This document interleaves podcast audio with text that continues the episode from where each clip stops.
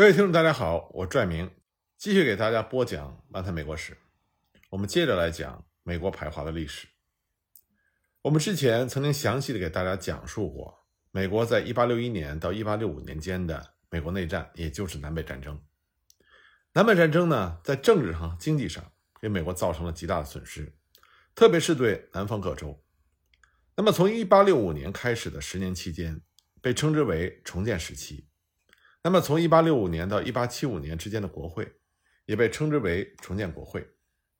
在这个时期呢，也是美国在种族问题上最为积极和开明的时期之一。在开明的共和党人的领导下，重建国会要消灭奴隶制的残余。这个时期的主要思潮是种族平等，因而呢，美国黑人的社会和政治地位都有了很大的提高。它的具体体现呢，不仅仅是美国内战期间。联邦宣布废除奴隶制，还包括1866年和1868年通过的民权法案和宪法的第十四修正案。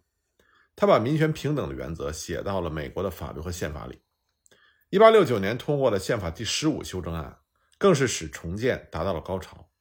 这个法案呢，给美国黑人提供了选举权。1870年通过的民权法案，它强化了联邦对各州在民权方面的监督机能。那么重建结束之后，美国黑人就从奴隶转变成了正式公民，理论上是能够参与美国的政治事务。但前面我们也讲到了，黑人政治地位的真正提高是来自于美国民众在思想意识上的真正提高。因为这个世界上并没有完美的法律，法律只是给黑人在政治地位上的提高提供了一定的保障。当时美国民众的思想意识。他们只是认识到了黑人不能作为奴隶存在，但是并不代表着他们认为黑人应该和白人具有平等的地位。这是为什么在之后的很多年，直到今天，黑人寻求平等地位仍然是美国社会的一个重要主题。那么，这种在思想意识上的缺陷，在当时的另外一个反应就是重建对于华人的影响并不那么明显，因为华人的身份并不是奴隶，华人需要改善的。是平等地位的提高，但是这恰恰是当时美国民众在思想意识上还没有达到的水平。因此呢，重建对华人移民的影响很小。在19世纪，排华人士出于他们的政治需要，声称重建只是要改善黑人的地位，和华人没有关系。因此，华人不要指望得到重建法律的保护。甚至在相当长的时间里，研究重建历史的学者也只是注重其对黑人的影响。对华人的问题少有关注，直到随着人类现代文明的迅速发展，那么开始有越来越多的学者对重建采取批评态度。他们发现重建国会在对待黑人和华人上有着不同的态度，采取了不同的政策。他们认为重建国会为黑人做了不少事情，但是在改善华人地位上却做的很少。在一八六六年通过的美国第一项民权法案里，有一个条款就宣布。所有在美国出生的人生来具有美国国籍，这个条款呢被加进了同年通过的宪法第十四修正案。美国的国籍法因此就建立了地缘原则。这个条款对华人的影响十分的重大。重建国会通过1866年民权法案和宪法第十四修正案的用意，是要把南方各州刚从奴隶制解放下来并且获得自由之身的黑人置于联邦政府的保护伞之下。从一七九零年开始，美国联邦和一些州的法律就把获得公民权的资格限定在白人范围内。我们之前在讲南北战争的时候就提到了，一八五七年，美国最高法院在斯考特一案中就明确的宣布，根据宪法，任何黑人，即使是那些自由的黑人，也没有资格成为美国公民。黑人不能通过规划成为公民，因为所有有关规划的法律。都规定，只有自由的白人才有资格入籍。林肯在1863年所发布的解放黑奴的宣言，把数百万的黑人从奴隶制下解放了出来。但是，黑人的政治地位却没有被确定。内战之后，南方各州继续拒绝黑人的民权和政治参与权，理由就是他们还不是美国公民，因此不能享受联邦提供的豁免权和特权。要把黑人置于联邦政府的保护伞之下，重建国会就必须把黑人变成美国公民。因此呢，1866年的这两个法案在美国历史上就有着重要的地位。这里呢，我再次要跟大家强调一下，一个人他拥有自由，和一个人他成为公民，这是有着区别的。自由是公民的基础，但是获得自由不代表你就拥有了公民的权利。当我们讨论自由的时候，指的是一个社会、一个文明、一个国家对于个人的桎梏问题。所以在讨论自由问题的时候，个人是被动方。社会、国家和文明是主动方，这个时候呢，我们往往讨论的是反抗、打破桎梏，从而获得自由。那么，作为个体的被动方来说，这些都是被迫的反应，甚至可以说这是自然的反应。但是，公民权则不一样，公民权是一个个体加入到文明、社会乃至国家建设过程中的主动权利，它包括权利和义务两个部分。并且呢，需要有个体的主观意愿。因此，在讨论公民权平等地位的时候，它不仅仅局限于文明、社会、国家所要担负的责任，同时呢，也包括个人能够提高自身的思想意识，从而能够承担起当他被赋予权利的时候所必须承担的义务。我们经常说，革命就是打破桎梏，但是革命成功以后，桎梏被打碎，那么下一步？就是要努力的提高自身的思想意识水平，从而能够完成真正的蜕变。但是，纵观人类历史，往往在这个环节就会出现很大的问题。美国南北战争就是一个很典型的例子。而这个问题的一个重要的反应，就是当黑人通过民权法案和第十四修正案获得公民权的时候，华人并没有得到公民权。从当时法律条款的字面上。我们后世的人就会理所当然地认为，既然所有在美国出生的人都是美国公民，华人当然要包括在内。但历史事实是，在相当一段的时期里，美国政府拒绝承认这一点。在美国出生的华人的公民权，在很多年内并没有得到承认和保护。从排华法案通过之后到19世纪末这二十年中，美国政府的行政部门拒绝承认在美国出生的华人的土生公民权。理由就是宪法第十四修正案并没有包括华人，这个政策在一八九八年被联邦最高法院判决违宪。可是，在那之前，已经有很多在美国出生的华人被剥夺了公民权很多年。在一八七零年的美国人口普查记录上，一共有五百一十八位美国出生的华人，虽然人数不多，但他们的遭遇却凸显了美国政府在排华运动中所表现的那种。蛮不讲理的态度。既然宪法明白的写着所有的土生美国人都是公民，那美国政府凭什么要排斥土生美国华人的国籍呢？美国政府当时拿不出很强的理论证据，所以只能给一个含糊的解释，叫做国会的意图。但这个理由是站不住脚的，因为当国会在通过1866年民权法案和宪法第十四修正案的时候，他们可能根本就没有考虑过华人的政治地位。他们也没有打算去排斥华人的公民权，但是因为后来形势的发展，根本就没有人去认真的追求本源，去解决这个问题。实际上，如果仔细分析的话，重建国会在通过1866年民权法案和宪法第十四修正案的时候，不但没有故意要排斥华人，而且明白的表明了土生公民权的原则应用于美国出生的人，包括华人。一八六六年民权法案最初被提到国会的时候，其中有一个条文规定，在美国禁止以种族、肤色和以前的奴隶地位等因素实行民权方面的歧视。另外一个条款宣布，所有美国出生的非洲裔人士都有美国公民权。当然，这后一条条款只提到黑人，所以如果通过，当然这个条款确实会把华人排斥在外。但是国会在此案进行讨论之前。负责起草和提交这个法案的伊利诺伊州的共和党参议员强伯就提出了一项修正案。修正后的条款宣布，所有在美国出生的人，无论他们的肤色，都被承认为美国公民。当时有人就问强伯，这个修正案会不会让华人和吉普赛人在美国出生的子女成为公民？强伯给了一个非常明确的答复，他说：“毫无疑问，是的。”参议院对这个法案进行了几次讨论，公民权的问题是辩论的核心，保守派反对给予黑人土生公民权，因为这将违背白人政治的传统。在宪法产生之前和诞生之后，我们的政府和政治机构就只能有白人参与。这是当时肯塔基州参议员戴维斯的声明。共和党人为这个法案辩护，他们指出，国会有权利宣布黑人为公民。如果黑人没有公民权，他们就享受不到宪法的保护，不能成为真正的自由人。那么，在整个辩论的过程中，只有一名议员对把华人包括进法案的范围提出了异议，这就是来自于宾州的埃德加·科文参议员。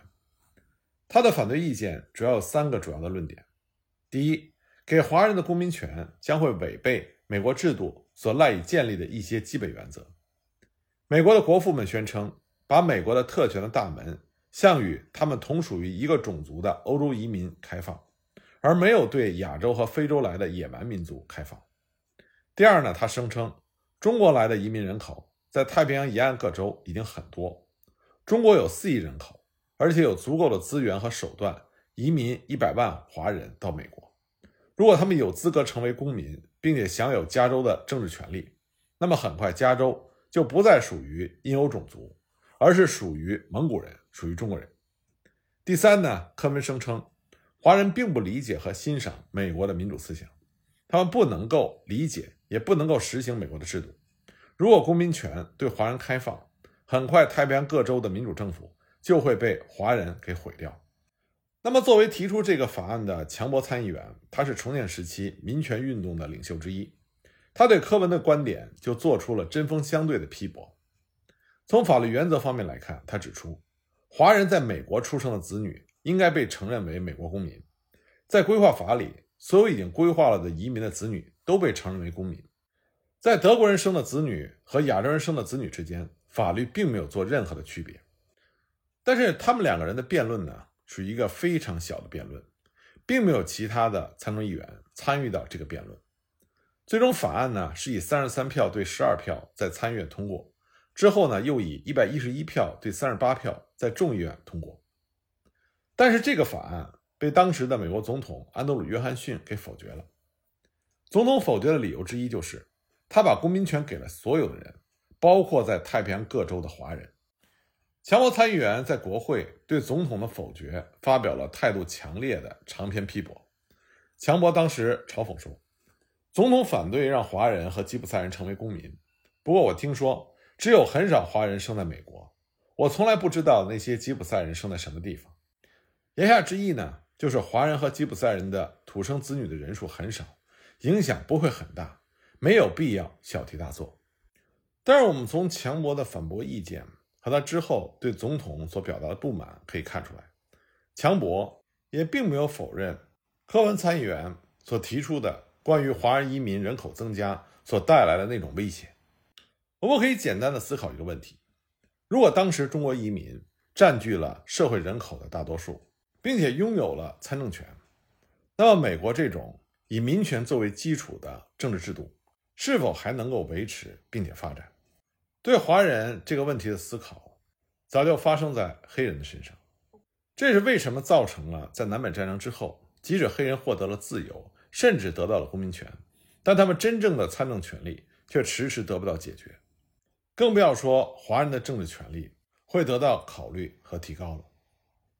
不过呢，尽管总统否决了那个法案，最终参院投票还是以三分之二的多数再次通过法案，压制了总统的否决。就这样，普遍的土生公民权制度就被写进了美国法律。一八六六年民权法案的基本精神。都被吸收进了两年之后所通过的宪法第十四修正案，包括反对种族歧视和建立普遍的土生公民权的条款。重建国会推动宪法第十四修正案的原因是，他们怕在重建时期建立的平权措施被后来的国会加以废除或者修改。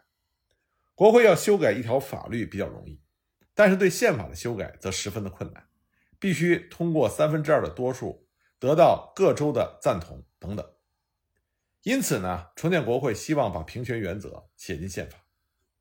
在对宪法第十次修正案的辩论过程中，对第一部分的语言的讨论最为关键。这个部分呢，就包含了反对种族歧视和实行普遍的土生公民权的条文。就像在讨论1866年民权法案时那样，对于华人的土生公民权的问题，也有人表示反对。不过，这种反对意见很快就被压制。在众议院中，加州的众议员威廉·希格比，他是一名激进的共和党人，他的发言中就反对把土生公民权延伸到美国出生的华人。他提出在语言、风俗、宗教和行事方式上的区别。来证明华人不能成为合格的公民。而在参议院呢，科文参议员又利用这个机会对华人发起了攻击。他要求很明确的说明什么人才能成为公民，要求在法律条文中写清楚宾州的吉普赛人生的子女和加州的华人生的子女是不是公民。他花了很多时间渲染华人对加州的威胁。他声明说。他认为华人在其他方面应该享有同样的权利，但不是在同政府的联系上。他呼吁国会不要用宪法来捆住太平洋各州的手脚，那会让他们在将来不能根据自己的智慧决定采用什么样的方式来对付华人。柯文的这种言论在两院都遭到了批评。在众议院，印第安纳州的众议员尼布莱克就指责西格比。一方面赞成黑人的公民权，一方面又反对华人公民权的这种自相矛盾的主张。他反对那种把公民权给一部分人，又拒绝给另外一部分人的做法。他说：“如果华人是人类的一部分，为什么要把他们放在比黑人低的等级？为什么他们不能得到和黑人一样的权利呢？我不能理解。黑人是一群异教徒，在他们来美国之前就是异教徒。”在参议院具有讽刺意味的是。柯文在为加州排华游说的时候，他的呼吁并没有得到来自西部各州议员的声援和支持。实际上，来自加州的另外一名叫做康尼斯的参议员，他嘲笑柯文是杞人忧天。康尼斯说，他在1866年的时候就投票赞成民权法案，现在他也支持宪法第十次修正案。他说，那种认为这个法案会对加州产生巨大冲击的想法。是一些不了解真实情况的人编出来的故事。他劝柯文把精力放在如何防止吉普赛人对宾州的入侵。他承认华人在加州被不平等的对待和被歧视，而平权法案和宪法第十次修正案将会给华人提供所需要的保护。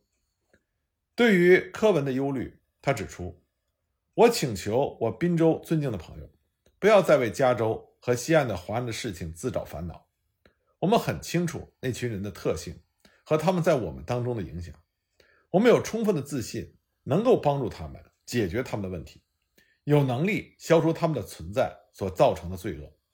我们已经完全的准备好来接受这个修宪案当中的条款，包括在这儿出生的蒙古人的后代将会被美国宪法宣布在法律面前享有同其他人一样的民权和保护。这样呢，宪法第十次修正案就被两院通过了，包括普遍的土生公民权，而没有限制华人的条款。这就是当年，也就是一八六六年平权法案和一八六八年宪法第十四修正案历史的真实情况。它充分的表明了，当国会起草条文的时候，在通过这两个法案的时候，在克服总统否决的时候，不但建立了普遍的土生公民权，而且充分了解了这个法案。将会对华人产生的影响，并且以无可置疑的态度声明了美国出生的华人后裔生而具有美国公民的身份。所以，美国行政当局在之后没有任何的理由声称宪法十四修正案没有包括华人。